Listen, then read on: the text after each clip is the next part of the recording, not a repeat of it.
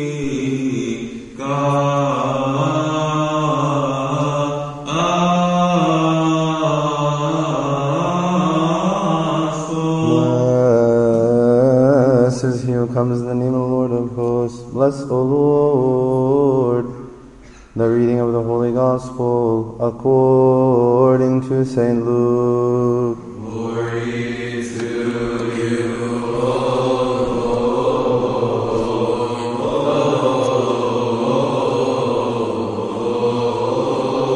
Our Lord, our God and our Savior, King of us all, Jesus Christ, the Son of the living God, to him is the glory forever and ever.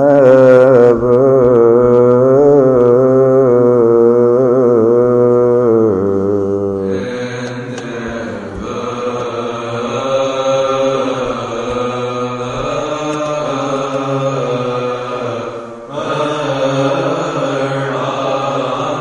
Now in the 6th month, the angel Gabriel was sent by God to a city of Galilee named Nazareth, to a virgin betrothed to a man whose name was Joseph, of the house of David. The virgin's name was Mary, and having come in, the angel said to her, "Rejoice, O full of grace, the Lord is with you. Blessed are you among women." But when she saw him, she was troubled at his saying, and considered what manner of greeting this was. Then the angel said to her, "Do not be afraid, Mary, for you have found favor with God. And behold, you will conceive in your womb, and bring forth a son, and shall call his name Jesus. He will be great, and will be called the Son of the Highest, and the Lord God will give him the throne of his father David, and he will reign over the house of Jacob forever, and of his kingdom there will be no end." Then Mary said to the angel, "How can this be, since I do not know a man?" And the angel answered and said to her, "The Holy Spirit will come upon you, and the power of the Highest will overshadow you. Therefore also that Holy One who is to be born will be called the Son of God. Now indeed Elizabeth, your relative, has also conceived a son in her old age, and this is now the 6th month for her who was called barren. For with God nothing will be impossible." Then Mary said, "Behold, the maidservant of the Lord, let it be to me according to your word." And the angel departed from her.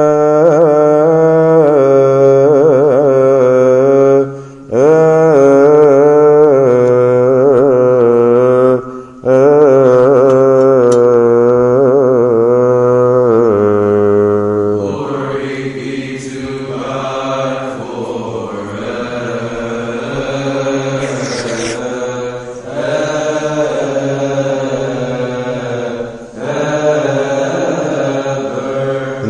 Father and Son and Holy Spirit, one God, Amen. Today is the 2nd Sunday of the month of Kiahk, and if you remember, just to recap, last week we saw the Annunciation, or we heard the Annunciation of the birth of St. John the Baptist, and now our Mother, the Church, provides us the reading of the Annunciation of the birth of our Lord Jesus Christ.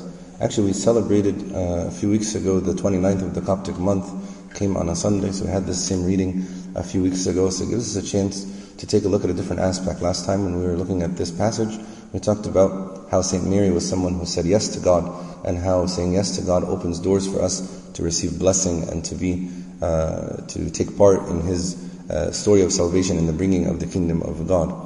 So today I wanted to take a look and see maybe some of the little bit of the theological points that are happening here in the passage.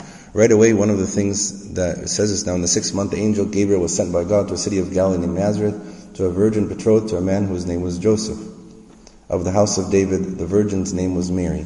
So one of the things that maybe you take for granted, but I want to make sure that we understand as Orthodox Christians that we believe in the virginal birth of our Lord Jesus Christ.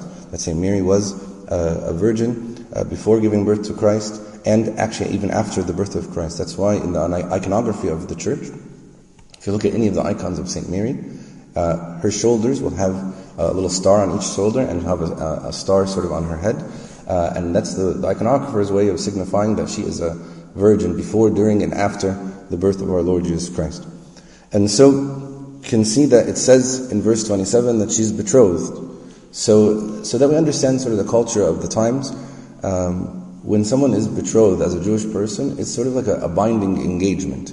So like there's like a contract signed between two people or two parties, two families, and it's not really supposed to be broken except for divorce. So it's not something that is like easily broken.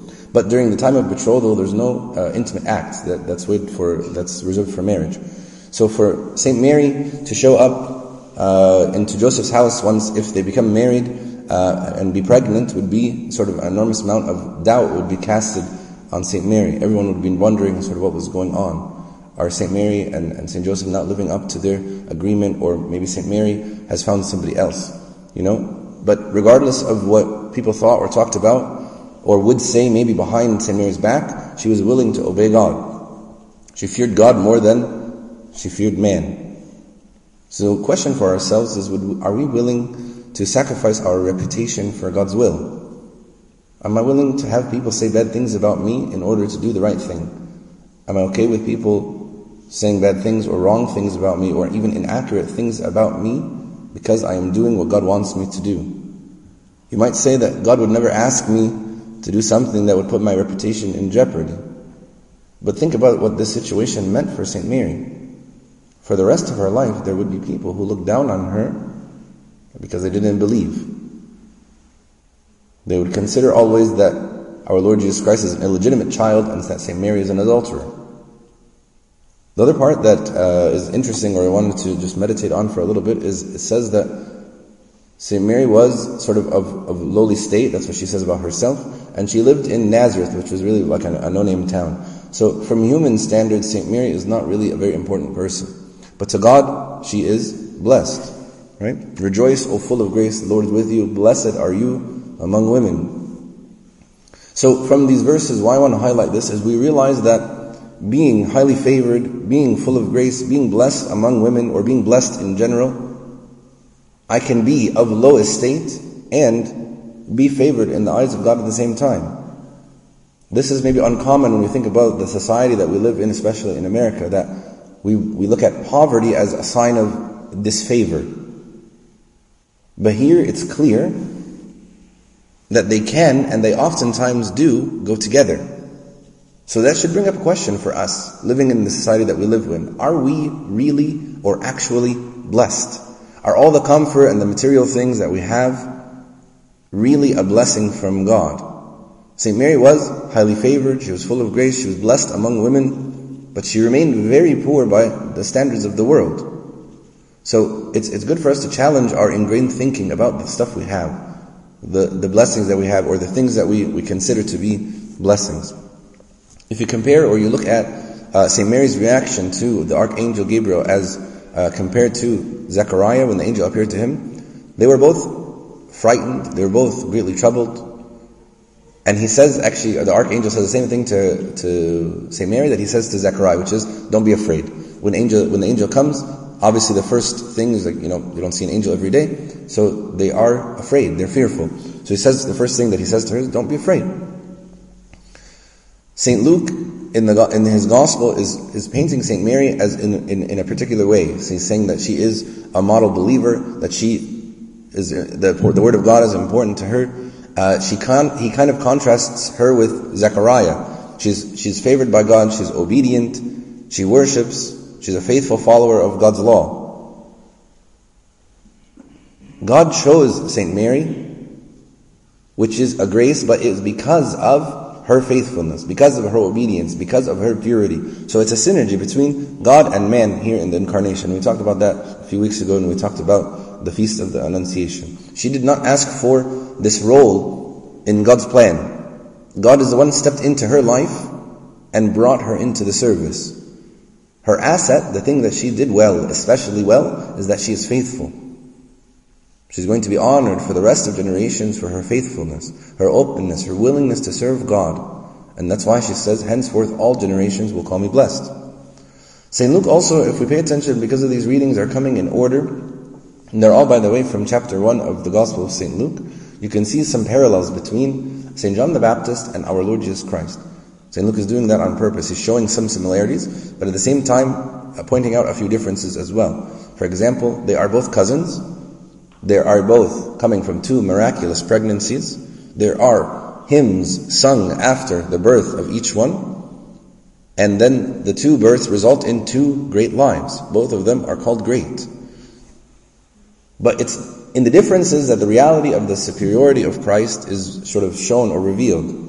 Both are called great, but our Lord Jesus Christ is called the Son of God. He says, therefore also, the Holy One who is to be born of you will be called the Son of God. Both pregnancies were the result of God intervening. Elizabeth is becoming pregnant in a very old age. St. Mary would become pregnant even though she does not know a man. So St. Luke is trying to say there are parallels here, but there is a contrast that our Lord Jesus Christ is something separate, something above St. John the Baptist. So when Mary asks the question, how can this be since I do not know a man? This is another proof for us of the virginal birth. He's she is confused. She says, I don't know anyone for me to have a son. And so the angel explains and says, the Holy Spirit will come upon you and the power of the Most High will overshadow you. One thing also that we see is that she responds again in faith when she didn't really fully understand everything. In contrast to Zechariah, who basically said, this is impossible, this can't happen. Elizabeth is too old. Although he has precedent, right? The Old Testament is full of people who are too old and had babies, right? We think of Abraham and Sarah. So I should think to myself, are there times in my life when I don't fully understand or I don't fully comprehend or I can't make sense out of the things that God is doing in my life? What should my response be? How should I respond to that? I should respond by saying, I don't completely understand these things, but I do know that God is always good.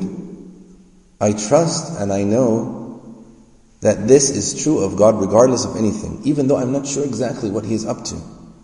Behold, I am the servant of the Lord, let it be according to your word. Another thing, just facts about what's going on with the Annunciation of our Lord Jesus Christ, is the normal betrothal age in Israel at this time is 12, 13, 14 years old. We don't know exactly the age of St. Mary, but she was probably a teenager. So her faith and her and her spiritual maturity at this young age is extraordinary. The angel reminds her of the other miraculous birth. Like I said, St. Luke is trying to draw parallels here and showing us the parallels between the birth of St. John the Baptist and the birth of our Lord Jesus Christ. So he says to her, St. Elizabeth, who is barren, who everybody said could not have a child, is now 6 months pregnant. And so St. Mary is now part of this the story of salvation. She's being made aware of another miraculous birth. And the bottom line that the archangel says to her, there is nothing that is impossible with God. So God's word to His people, to the people of Israel, is that there is nothing impossible with God. Remember last week we talked about how when the archangel spoke to Zechariah to give him the news of St. John the Baptist, that there was about 450 years of silence from God and the people of Israel. And so you can imagine how the people of Israel have probably at this point thought to themselves that this is impossible. Our salvation is impossible. Our restoration to God is impossible. But now God is making His actions known, and He's saying there is nothing impossible with God. So then finally we just think to ourselves, am I carrying a burden? Is there something in my life that seems for me to be insurmountable? Something I cannot overcome? Is there a concern from a human perspective, from a human standpoint, that there does not seem to be any relief, there does not seem to be an answer? Maybe there is a part of my life as a Christian that I'm struggling with, a sin I'm trying to remove, a virtue I'm trying to attain. There is nothing impossible with God. The incarnation itself teaches us that nothing is impossible with Him, and that He loves us more than we can imagine. May God give us and remind us of the faithfulness of God at all times, that He keeps His promises, and that there is nothing impossible with Him. And glory be to God forever and ever. Amen.